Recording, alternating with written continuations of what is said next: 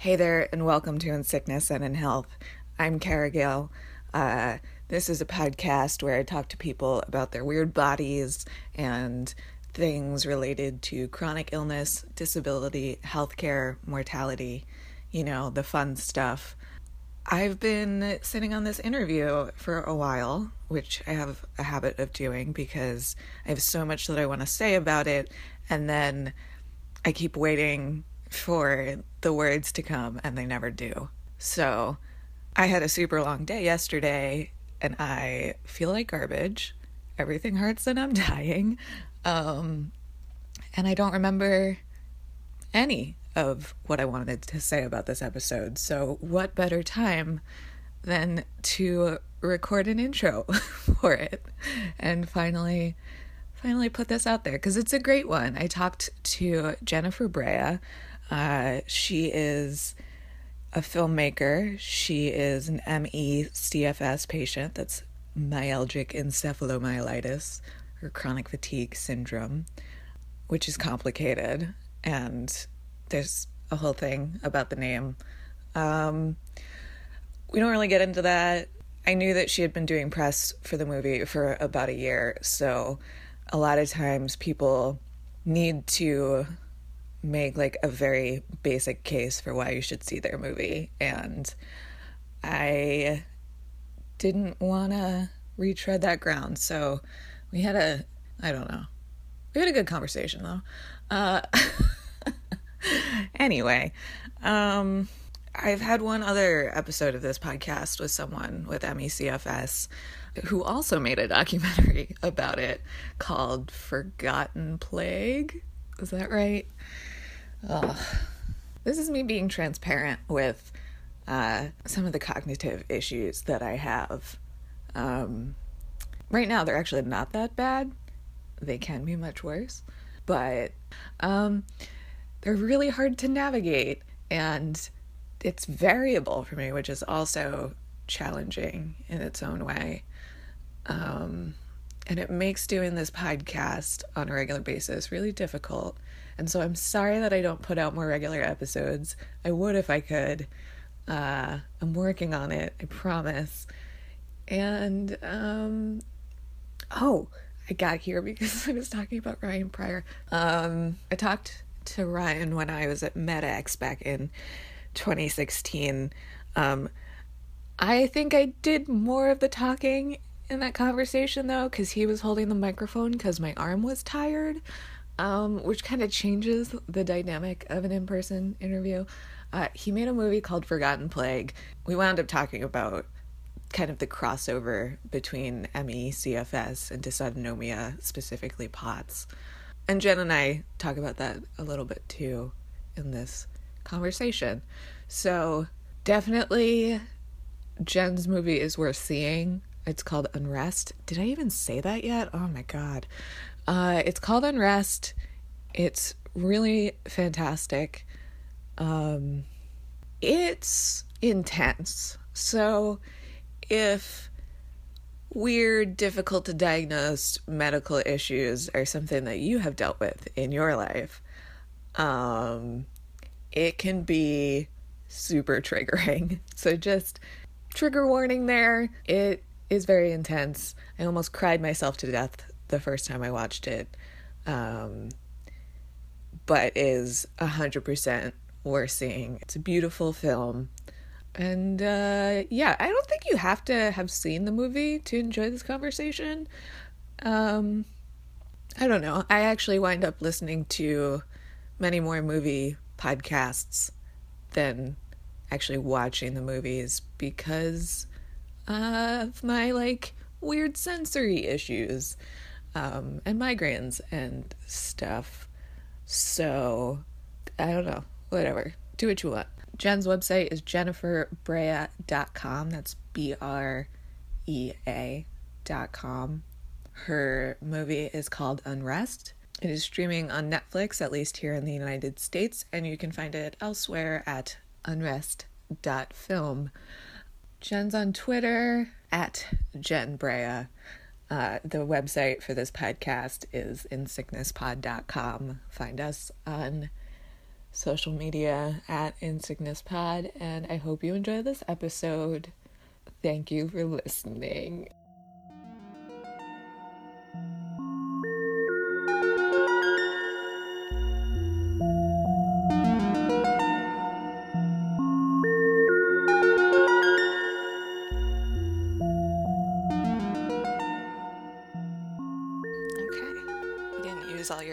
Brain juice getting set up?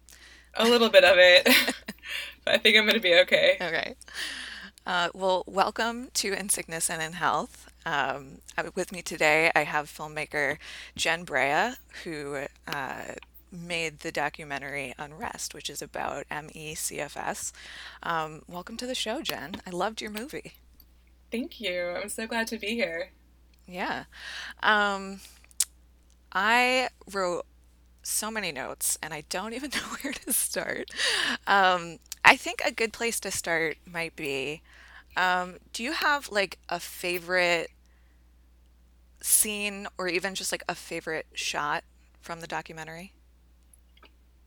That is a really good question. Uh, my favorite scene in the documentary is when we go and visit the first person that I meet on this journey in the film. So the mm-hmm. film is about getting sick um, and having my whole life change and really being in this very scary and dark place. And then I meet a young woman named Jessica who um, got mono when she was 14. And um, after, you know, over the course of about six, 12 months, just got sicker and sicker and sicker until she ended up bedridden. And so she ended up spending several years actually in a hospital and then um, was completely bedbound for uh, almost a decade.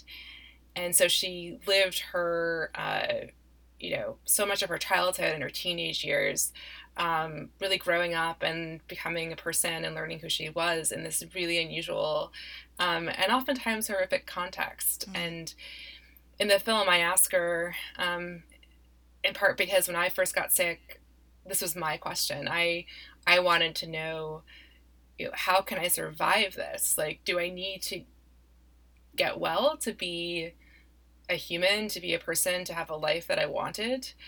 Or is there a way that I can, even in the midst of all of this, still hold on to something of myself? Because that's what I desperately needed to figure out how to do at the time. Yeah. And so I um I asked her in the film. I asked her, know how you know through all of that of being in the hospital of not being able to speak of waking up every day in the same the same room the same bed how did you stay sane?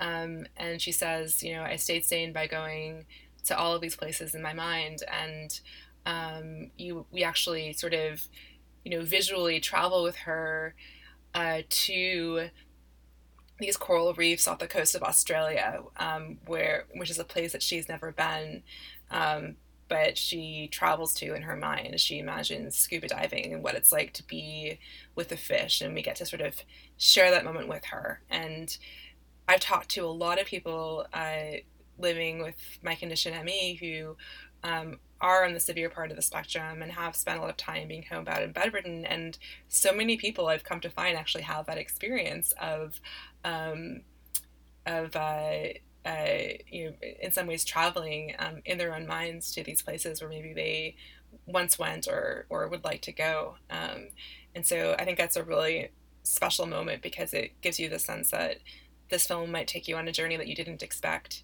Yeah. Um, and, and and also that you know, um, I really wanted to work hard to try to convey what might be a sort of internal um, and slightly more like abstract, evocative um, kind of representation of what I thought all of the you know characters in the film like what their inner lives might be mm. um, because I think it's so easy in film to look at this at you know people with who are disabled or who are sick you know from the outside and just sort of see our bodies as objects of pity as opposed to understanding that we have really complex in our lives and are still human and want all of the same things um, that we used to want, even if we have to express them and dream them in slightly different ways. Yeah.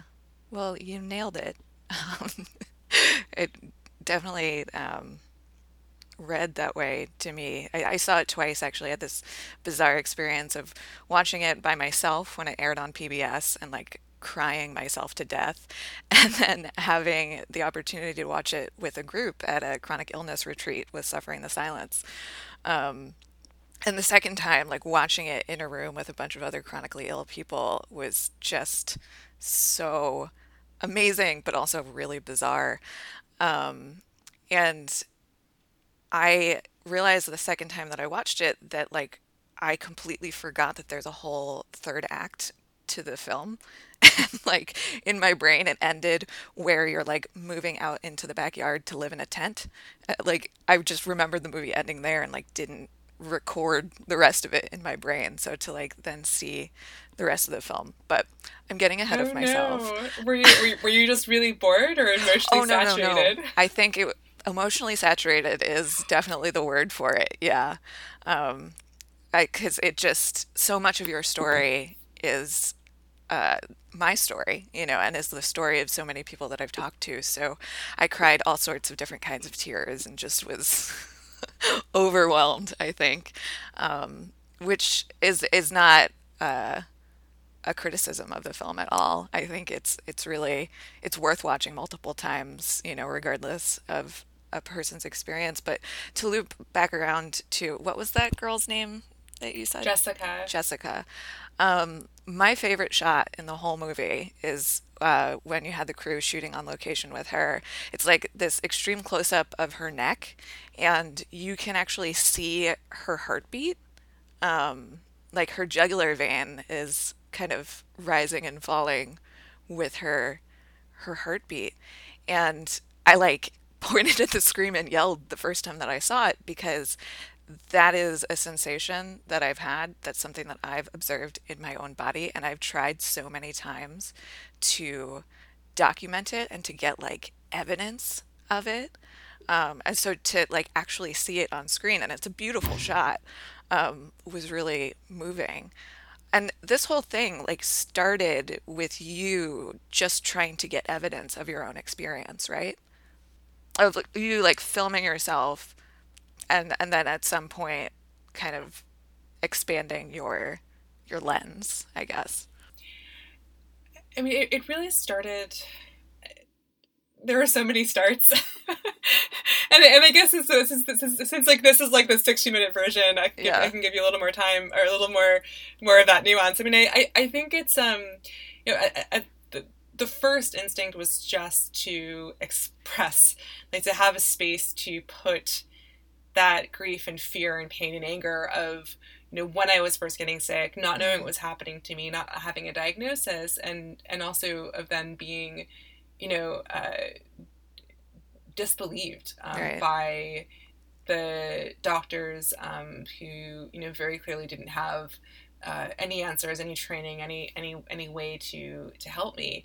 And so, um, you know, I think I'd always expected that when I got sick, which in my mind was going to happen, you know, closer to, closer to the end of my life, um, that uh, you know it would be it would be like it was on television, and, and medicine would mobilize, and right. if I had something complex or mysterious, then like you know, of course there would be a you know a Doctor House type figure who would you know coordinate my care team and right. like you know get to the bottom of it a and, full team and, of four people working full time yeah specifically totally. on you yeah exactly and um uh and and you know and so i think it was um it was just really scary to be losing my life yeah um and to not know you know to be falling and not know where I was going to land and what that would be.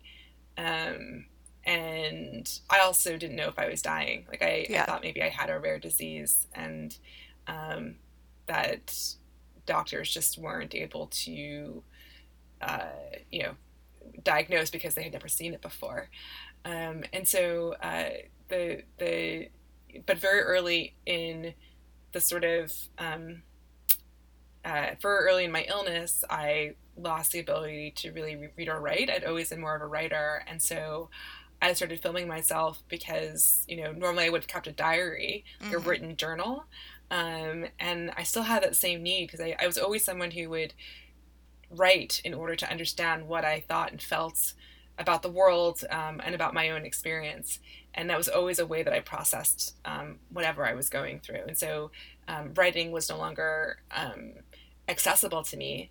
And so um, I had a friend who said, you know, why don't you know, just record yourself? I think he meant him in audio, yeah. Um, but just record yourself. You know, do whatever is easiest. and you know, maybe one day when you you're feeling better, you'll look back on it and you'll have a record of what happened, um, and maybe you'll write about it um, when, when you can write again. And and so that's really was my initial intention, uh, was just to just to document what was happening, um, thinking that I would want a record of it. Right. So like, at what point did that turn into like, let's make a movie? yeah, those are two very different things. Yeah. Um, you know, it was really going online and meeting. Uh, you know thousands of people um, who you know are the subset of the millions um, who uh, like me had gotten sick young um, and you know maybe it was in the 80s or the 90s and decades later we're still um, desperately ill homebound bedridden and we're living online in this community.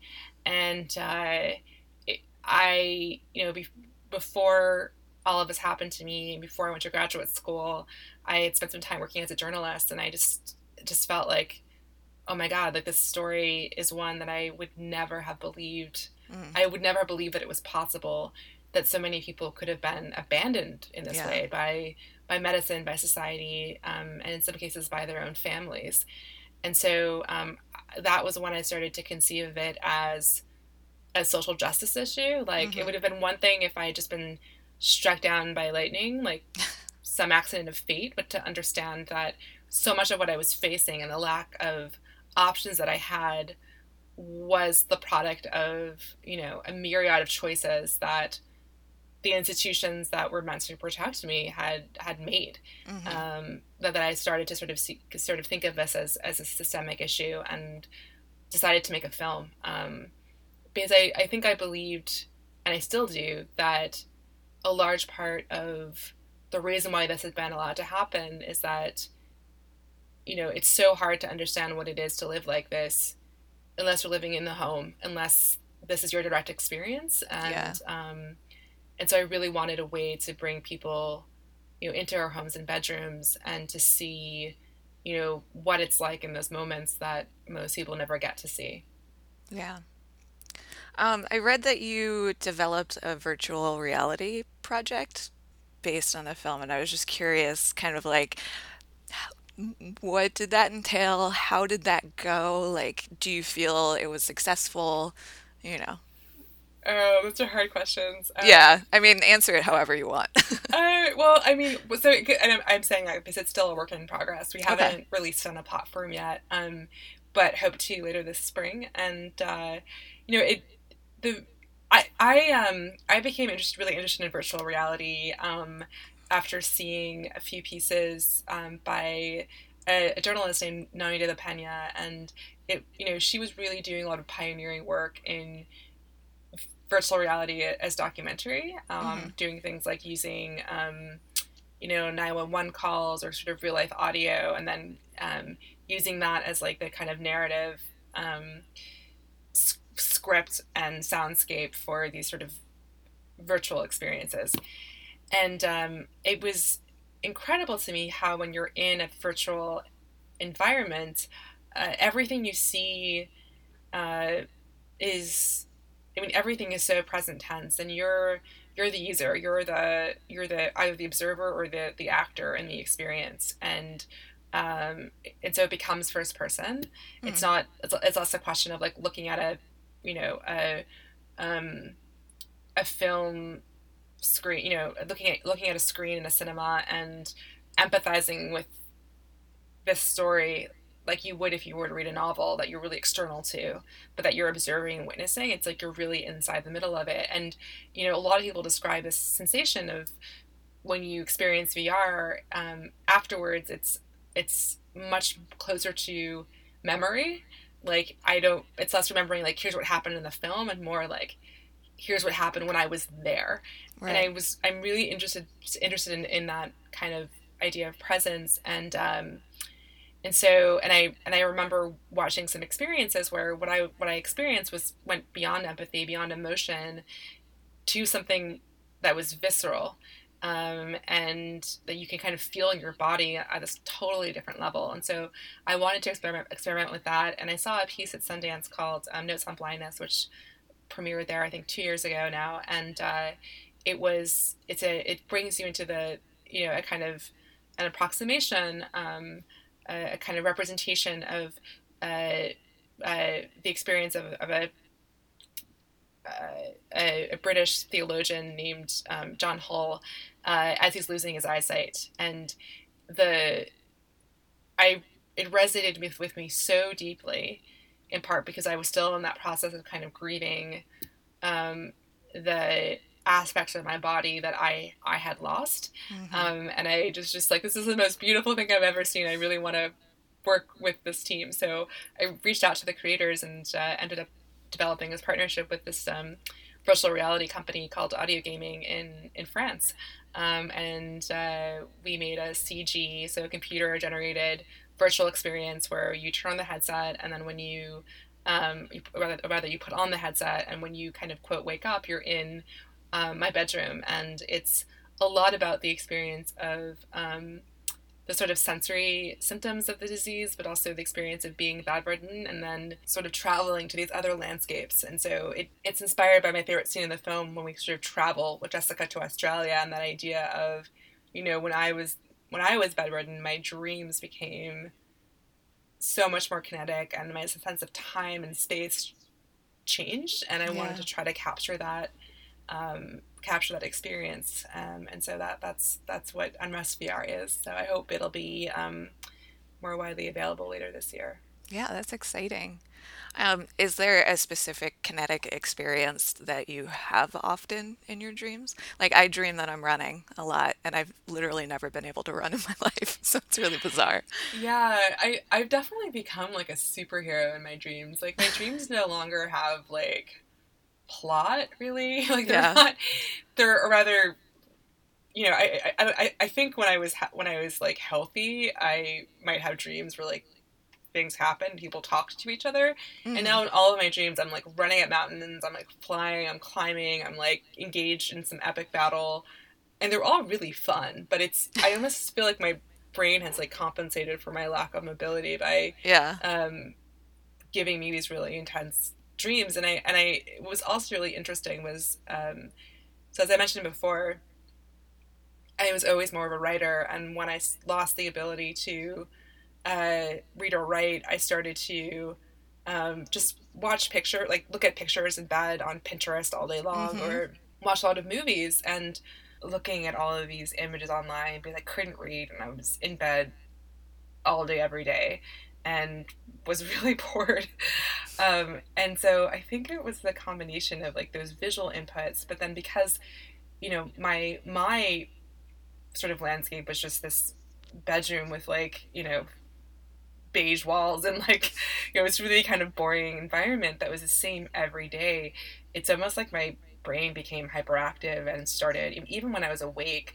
I wouldn't dream, but even my kind of daydreaming was you know far more um, you know visual and vivid um, uh, and and you know with, with colors and motion and all these types of things and so i think there's a way that your brain does compensate when you're not using in it in other ways and so it was it was sort of an interesting kind of uh, thing that happened that i was actually really grateful for um, because it it definitely made it easier for me to to cope with that experience yeah that's interesting. I had never thought about it in those terms, but I've had a, a very similar experience.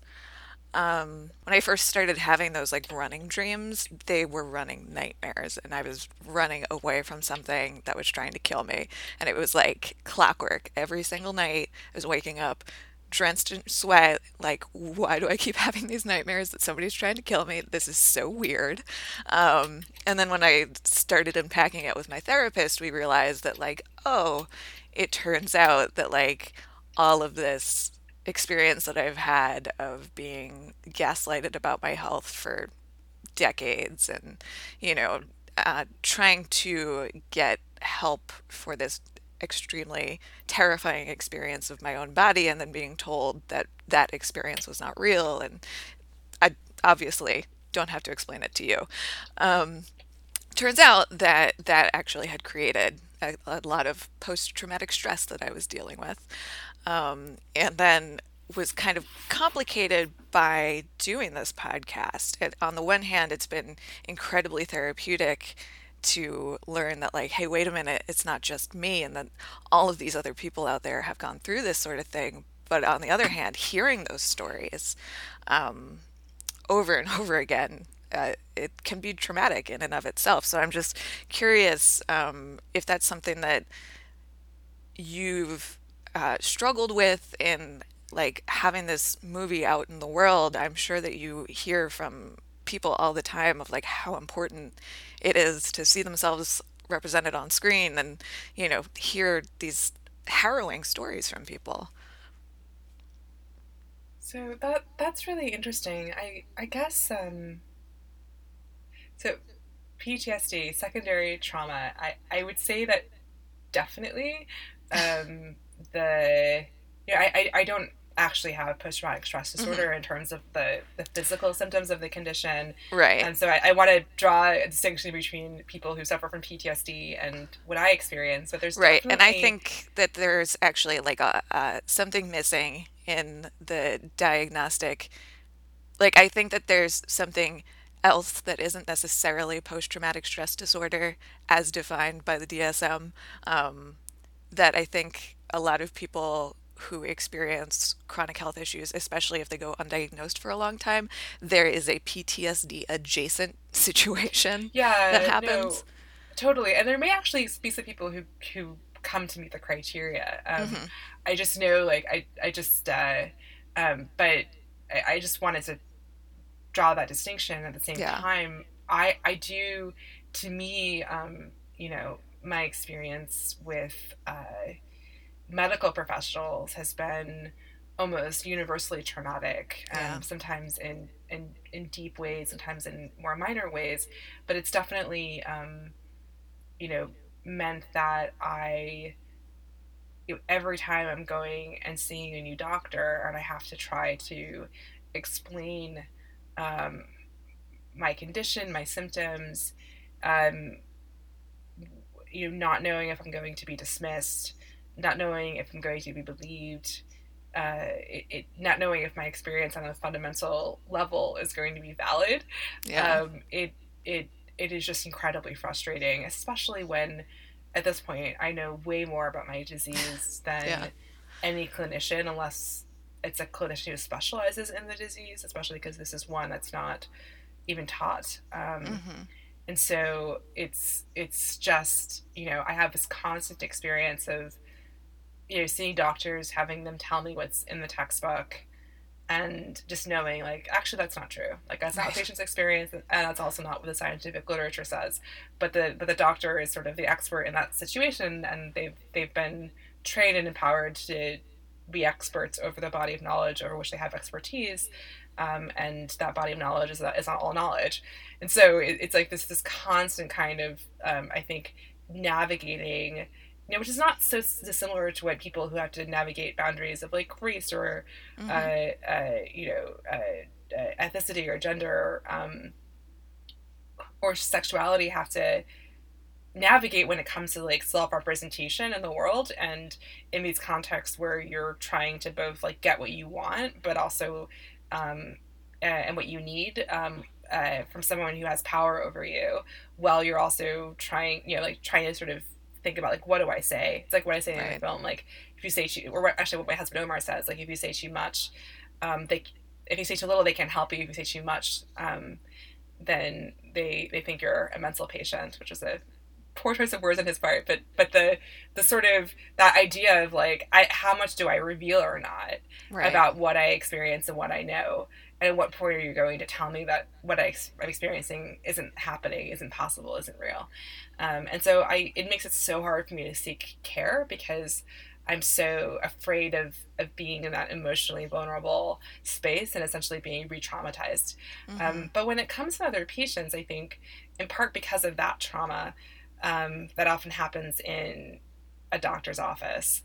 Um, I, I actually find the stories of other patients to be uh, really comforting um, to sort of, you know, see that these strange ways um, in which my body behaves, uh, they're not, you know, they're not unique to me. Right. there are a lot of other people who have similar issues and similar problems that they're grappling with. And so, in those stories, and even in even in the, the hardest of stories, um, I find a sense of, um, I guess, kinship and mm-hmm. common cause and common experience. I, I feel less alone, um, and I think that has been a large part of how I have been able to to cope with this. Um, I think what is traumatic in terms of being in this community and being in this um, you know position also of being known to a lot of people and so receiving you know every day I, I have people emailing me their stories. I think it's those stories of of loss. Um, you know I, I i get emails from people who um, you know are you know the loved ones who are left behind. Yeah. um, you know my my husband took his life and i'm just trying to understand why. Um, and you know as well as just the the fact and i think this is also true in other chronic illness and disability communities um, there's a you know we have a very high rate of suicide. And so mm-hmm. it's the first time my, in my life when i'm in a community where you know routine, routinely i uh, you know we lose people that we you know knew or knew of from the online community. And i think i think that you know it gives me a sense of um, urgency you know of, yeah. of, of the you know even though this disease is quote chronic um, there are stakes uh, in terms of saving lives and um, also saving the loss of years that people uh, lose to this. Um, and but it's it's devastating, and I think that it's um, every time it happens, it hits me in a different way, and it's it's just it's um, I think that's I think that's the part that's really really hard to handle. Yeah. Um, so like, how do you deal with that? like are have you do you feel like you're dealing with that well or um, is it like a, a, struggle i guess i mean i i think it's like anything um, you just have to you know i i always um, try to talk to other people uh, who we're also hit by it. Mm-hmm. Meaning, like whenever you know when we lose someone, I we usually I usually end up talking to other people who knew them um, to kind of try to process through it, and uh, um, but it's always hard. I mean, it, it, I think it's been out of that that I've you know I also have an organization. I started a nonprofit called ME Action, and we've started to set up support groups and and are starting to think about like what are you know, how do you, um, uh, with a caveat that it's still very early days, but we're, we're really trying to sort of figure out how to set up better kind of networks and systems of support for people who um, may not, you know, may need to access that support virtually. Um, and so I think, you know, I think you talk to other people about it. Um, but I don't know. I mean, I, I guess, um, you know, I, I think the thing that I've learned over time is that I can't fix it and that that's okay. Meaning, like, I can't just fix my body. I can't, I can't, you know, wave a wand and fix my body. I can't, I can't fix the world. I can't fix the hurt that other people feel. I can't fix the hurt that I feel. Um, and, you know, I talk a lot about grieving and chronic illness and, and the fact that it is this kind of constant process. And by that, what I mean is that the the sort of it's not like you you know there are certain types of events. Your stages of grief. yeah, like that never like you're, you're just like you spend your time like cycling through it like on, yeah. a wheel. You know, it's like because it's yep. sort of it's it's not it's not that um, uh, although interesting, interestingly, someone told me that that was actually written not for, not for uh, uh, uh, losing a loved one, but actually for grieving after a major illness or disability. That it was about oh, that's interesting. grieving for yourself. I, I never I knew that. that. Um, but the the you know, I guess uh, coming to peace with the fact that like unlike a discrete event where you you know you you lose someone that you love and um, you grieve their that loss and it comes to mean different things and you you kind of heal from it with a chronic illness you are always moving in and out of grief right yeah. like you you know maybe you get sick as jessica did when you were a teenager and then you adapt and accommodate to it but then you're you know you see all of your friends graduate from high school you're not there right? And then it's like that's this other thing to grieve. And then maybe you um uh you know get married um or not but you know uh and you but you know you see your other friends have children and you can't. Like I, I think there's this way in which you go through life and and things will hit you that you didn't expect things that yeah. you didn't know that you should miss um, yeah. because you haven't lost them yet, um, although you already have, right? And so I think it was just understanding that those emotions are a normal part of the process and to not try to fix them or avoid them, but just to kind of feel them and recognize them when they come, like, oh, hi grief, there you are again. And to and to to, to not kind of struggle in it, meaning like flail around trying to yeah. to escape fight it, against think, it. Exactly, because I, th- I think I used to do that more before with anything that, you know, even before I got sick, but to to realize that like it's normal that you'll go in and out of states of grief and in and out of states of anger and and um, and to sort of be okay with it when it's there and know that it's going to leave and things will be okay again and it'll come again.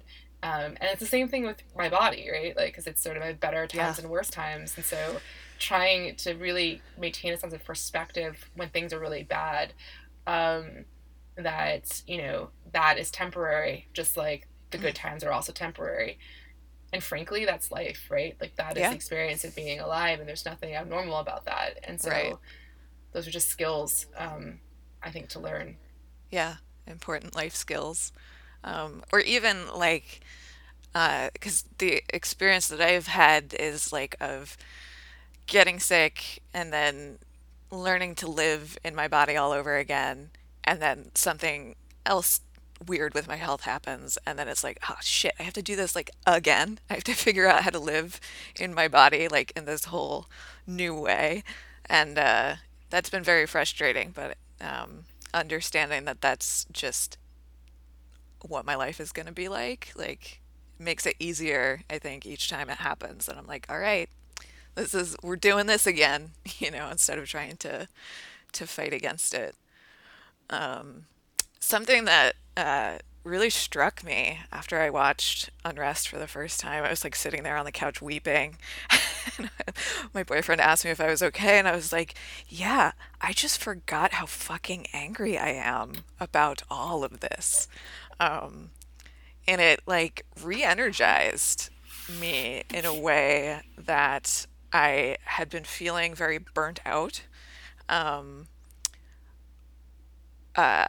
just with everything going on politically and with my own health and with my own attempts to access healthcare and with seeing so many of my friends go through similar things, I had been feeling really burnt out and unrest uh, unrested me and like really like kind of lit the fire under my ass again. So I have to thank you for that. Oh, my husband is going to be so happy to hear that. Um, the the title for the film came from a lot of. Uh, it was a struggle to try to figure out like what you could oh, call the film. Titles for things are the the hardest part of any project, I think. It, it, totally, it's so hard, and especially because it's like the film is like a journey that encompasses so many different spaces. Yeah. So it's like yeah. it's personal, but it's also historical, and it's like about you know, it's a love story, but it's also about a community. And it's like, it's you know it's about me but it's actually also about a lot of other people. And it's like how do you I, I just was like I, I don't know how to do this. And so um, it was actually his idea. And I think a part of it is is it's um, we're trying to sort of figure out like how do you have a name for a film that is um, involves like almost like counter marketing in the title so you know mm. the, the common name for this condition is chronic fatigue syndrome which is wrong not just because it's wrong on so many levels. It's wrong because that's that's it's it it sounds disparaging. It's like gives the wrong impression of the disease, but it's also like not actually a good descriptor of the symptoms we experience like on some basic level. And so mm-hmm.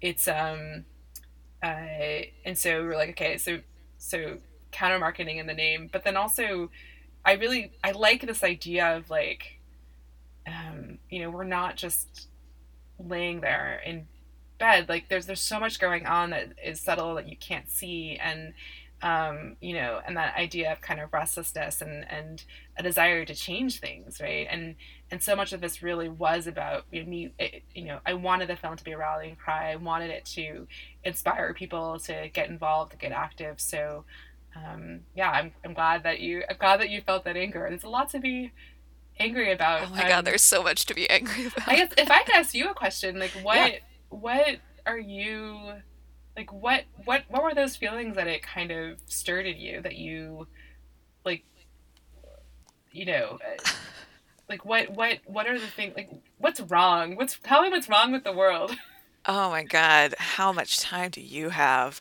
Um, I did, I made like a list of all the different kinds of tears that I cried. I uh, cried sadness tears. I cried empathy tears. I cried like it happened to me tears. I cried rage tears. I cried about what a beautiful piece of art that you made.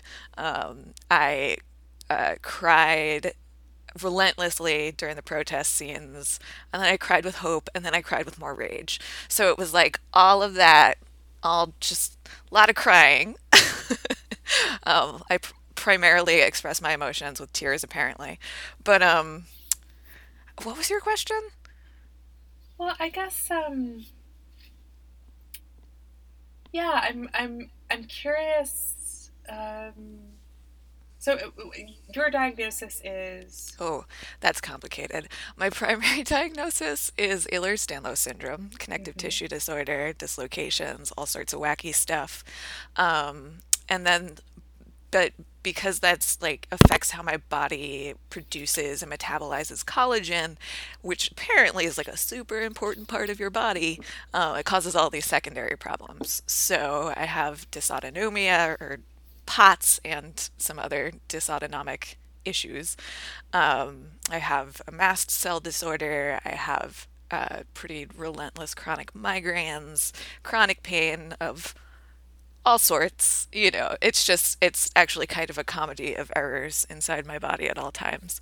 So it's it's really complicated and it took me 20 years to get a diagnosis and it took me what felt like forever to figure out how to talk about it because these are things that people have never heard of before let alone like actually have the vocabulary for so i like had started this podcast just like as a way that I could like figure out how to talk about this stuff. Um, but yeah, so it's complicated. Well, I guess part of the reason I ask is because you know I'm um, I'm really interested in finding out how to you know f- firstly fight for you know my people um, mm-hmm. and and but also like I think a part of like it that that that is so to me um, you know deeply and, and and obviously tied to the much broader issue um, that you know so many of us are facing yeah across these different communities and and and you know what is the what is the the the frame or the rally cry um, you know for for all of us because I, mm-hmm. I just I think if it were if if if if the if the cry was for all of us, I think it would really, you know, I think it could shape shake the world because there's so yeah. many people living. Oh, it's um, unbelievable! It's yeah. just like it is absolutely unbelievable. Um, my friend Abby Norman, who has been on this podcast many times, twice. Um, she has a book coming out tomorrow actually called Ask Me About My Uterus. And it's like part, like your movie, it's like part memoirish, part historical documents and, you know, an investigation into like what the fuck is going on um, with specifically, you know, women's health and the health of people who have uteruses, but on like a broad scale, like why why has this been such an issue throughout history? Like, this is nothing new. And there's just, when I finished reading it, I was just like, again, that feeling of like, I am so angry because this affects so many people. Like, how do we burn this all to the fucking ground? Because this is, it's unacceptable. It's absurd. And like, I get like so frustrated that like this continues to happen.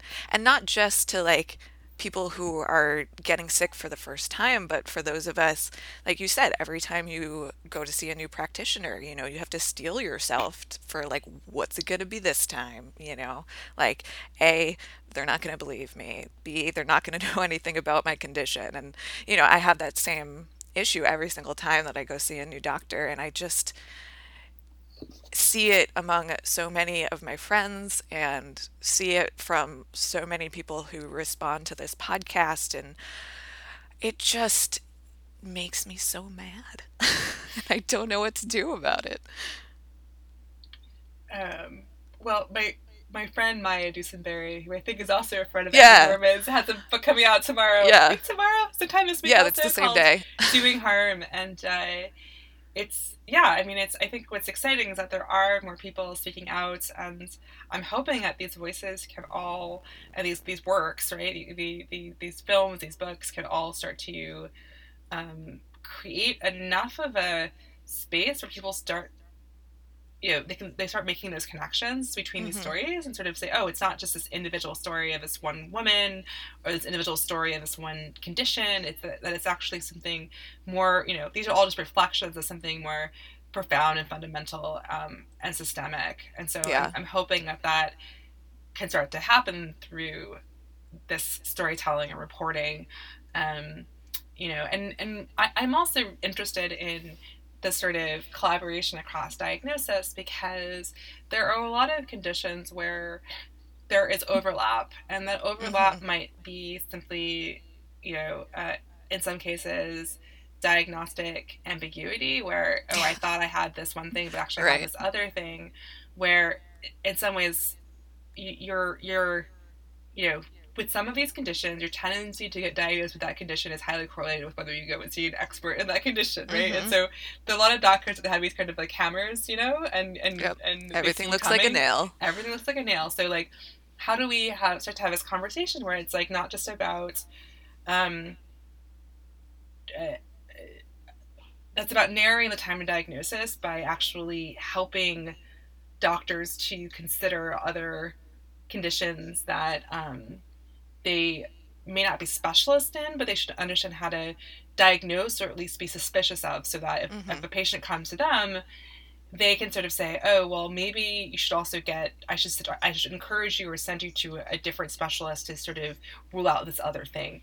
Um, and Ehlers-Danlos is one of the, one of those conditions. I think every doctor who treats ME patients should, you know, be looking for Ehlers-Danlos in um, in their patients because we have the same comorbidities.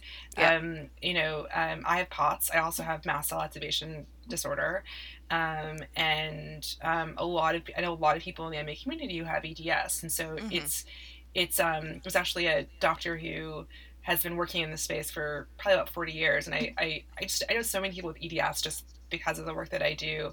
Um, We're everywhere. You, you, well, I, I, I had never heard of you before. Now I know. I well, neither had I, I. But I feel like I, I feel like it's, it's, kind of like buying a car, you know, or something. Yeah. Suddenly, like you just see it you all. See it everywhere. You see it everywhere.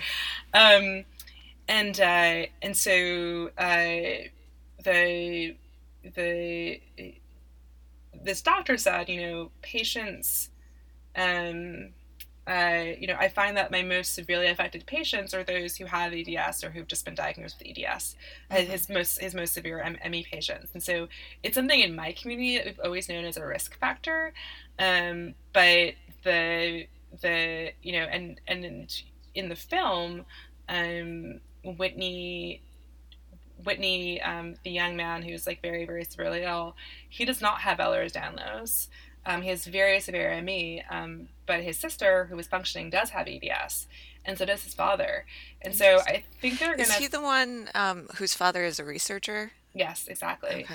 Yeah. And so I, I think we're going to find that there are these connections. Sometimes they are situations of diagnostic ambiguity, mm-hmm. and sometimes they're actually underlying biological connections. And so, but it, it's going to, if our researchers and our clinicians aren't engaged in conversation with each other, I think it's just going to take a much, much longer time to figure out what those boundaries truly are um, or yeah. aren't. And, you know, I just, I just, I, I have this theory that um, either all or a substantial portion of us have some type of connective tissue propensity that doesn't have the phenotype of Ehlers-Danlos, but right. has some of those same dynamics. So I, I don't have EDS, but I have I have I have everything else. I have everything else but the hypermobility, and so it's like it's it's what is that, and is and is there an underlying genetic reason for it? So yeah, um, but we just haven't we haven't done the work yet to answer those questions. Yeah, that's for sure. And I mean, talk about like doctors not knowing anything about it or thinking that they know about it. And really, they had eight minutes in a pathology class back in medical school and never thought about it again, um, which was uh, my former neurologist. I can't see him anymore because my insurance changed, which is a whole other thing. But um, when I brought, because I kind of had a doctor house myself, I realized after watching several seasons of House, like, oh, wait a minute, no one's ever going to sit down with a team of highly specialized diagnostic experts and spend several weeks specifically on my case. So I took four years of Latin. I've seen every episode of, of House. Like, how hard could this be?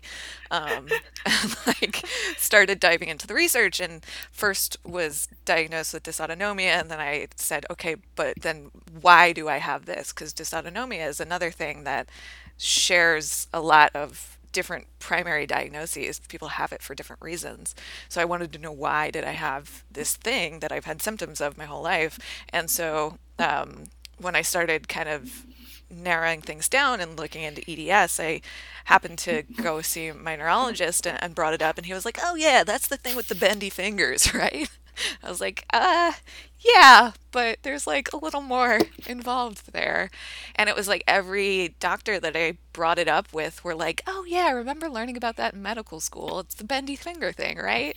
And it just was kind of astounding to me that, like, yes, technically this is regarded as a rare disease, but the, the fact that like they had no information on it other than that. And even when i used my doctor friend's login for um, uptodate.com which is where doctors get all of their up-to-date information on like the most recent kind of research oh i'm missing the word there but um, even the up-to-date article on it isn't great. And that would be what they would turn to to learn more about it. So it's intensely frustrating to me to know that like not only is there really poor education but even the resources that doctors have to turn to once they do think to start looking in the right places is like not very good. Yeah. In my head i call it every, every time someone says up to date i call it in my head i edit it to out of date out of date have you have you are you leaving the consult room to go and you know do a web query at out of date? Um, i mean because it you know I, I i get it's it's a great idea. The idea of up to date where they can kind of compile consensus that's the word i was looking for. Get like a research consensus on like what is the current understanding of these conditions and have them all in one database like that's an awesome idea, but they, it's it's not a doesn't doesn't execute very well. No, it, it doesn't, and I, mean, I won't get into the details of why our entry is so messed up, but it's uh, I'm just not sure who's writing these things because it, it's sort of it's um it's uh it it it just very frequently is a like I, extremely it's, it's, wrong information. well, it's clear that a non-expert is yeah. is writing it, and so like it could even be like eighty to ninety percent the right information, but then mm-hmm. the things that are wrong, you're like, no one would ever know. That's not the case at all. But it's like someone who uh, is not an expert coming in and trying to read about something in which they are an expert and do their the best job they can. So, but that's kind of not good enough, I think. So, um, but and there's no accountability. It's a private company, yeah. so I, how you know it's used by basically all doctors, but then they're not. Um, it, there's just no clarity as to where this information actually comes from, or, or mm-hmm. what you do as a a researcher or a patient organization or anyone if you if you if you you know feel that it's not accurately reflecting the state of the science. Yeah. so uh, anyway. Yeah.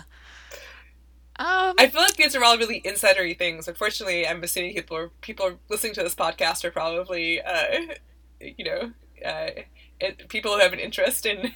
yeah, I think the primary, like when I was first kind of conceiving of the podcast, I was like, oh, I'll do it for like awareness so people can understand these things better and, and specifically for medical students and for doctors maybe. Um, but the primary audience i think is people who are living with this stuff. And so um, that's actually really nice because we don't have to make the case for why these issues are important. And we don't have to um, explain you know wh- why living with a chronic health condition is hard um, and and so I I think not everyone who listens to this uh, might have the like the technical um, familiarity with things like up to date or whatever, but they have definitely um, they definitely have experience that is illustrative of the fact that tools like up to date are not good enough um, for sure. Um, but I think we can start to wrap up. How are you feeling? I'm doing okay. Yeah. Okay. Um, I wanted to ask you about. You said in the movie that like your first love was film, so I want to. I want to hear more about that. Uh, oh, in my bio, maybe. Uh, or maybe that. maybe it'd be a little. It'd be a little self-referential in a film to be like, my first love was film. Um, That's true. Yeah. Uh, no, I. Uh, yeah. Uh, well, I mean, basically, like my, um, you know, I mean, I, I, I loved both book, but both both novels and and films, and my my mother, um, just, I mean, she was a voracious reader and a voracious movie watcher, and so I have so many memories when I was young of, you know, her taking me to the bookstore. We would just spend like eight hours there, like reading books and buying books and going home and reading some more. Um, uh, but we also went to the cinema a lot. And so there was a, a small independent theater. I grew up in um, Central Florida, and there was a small independent theater called the Enzian where um, we would often go on the weekends um, to watch films and uh, like independent films and foreign films. Um, and then I also remember going, not to the Enzian, um, guys, uh, if you're listening, but to the uh, to like this the local cinemaplex and uh, would you know we'd buy a ticket to go and see a screening at like two o'clock of some movie, and then we'd emerge at like nine p.m. Oh, um, you know, having I miss seen... being able to do that. yeah, well, I mean, like having only paid for one film. I'm sorry, yeah. I was a minor. Yeah, it's, it's um, not legal, but but uh, but like uh, you know, I, I I just saw probably every movie. Um, uh, every kind of studio and independent film that you know got a, a, a wide release. Um, uh, you know, from the ages of like six or seven until um, I went off to college, and it, you know, for me, um, uh, films were always this uh, way of accessing uh, experiences that were not my own, and of you know, dreaming of possibilities um, in my life. You know, like who was like I wanted to grow up and be, what what would life be like, and um, you know, and of of kind of traveling to um, uh, you know places that uh, I never been before, but I always dreamed to go. And so uh, I, I used to love my, my mother loved she loved old films and she also loved Chinese films and uh, um, so you know saw like Raise the Red Lantern, which is a Zhang Yimou film, The Last Emperor, which I did not find out was a Bertolucci film until a very long time, like very long after the fact.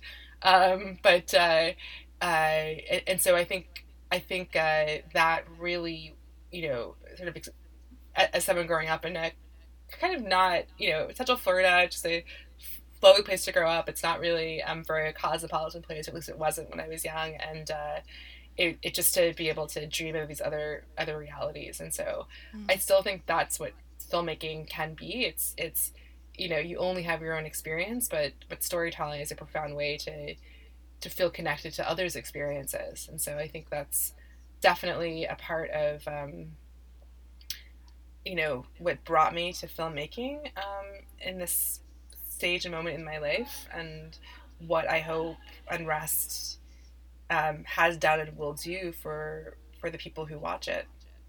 Yeah. Um, um, thank you for uh, saying like the perfect thing to end the podcast with. Anytime. Uh, a real great assist there.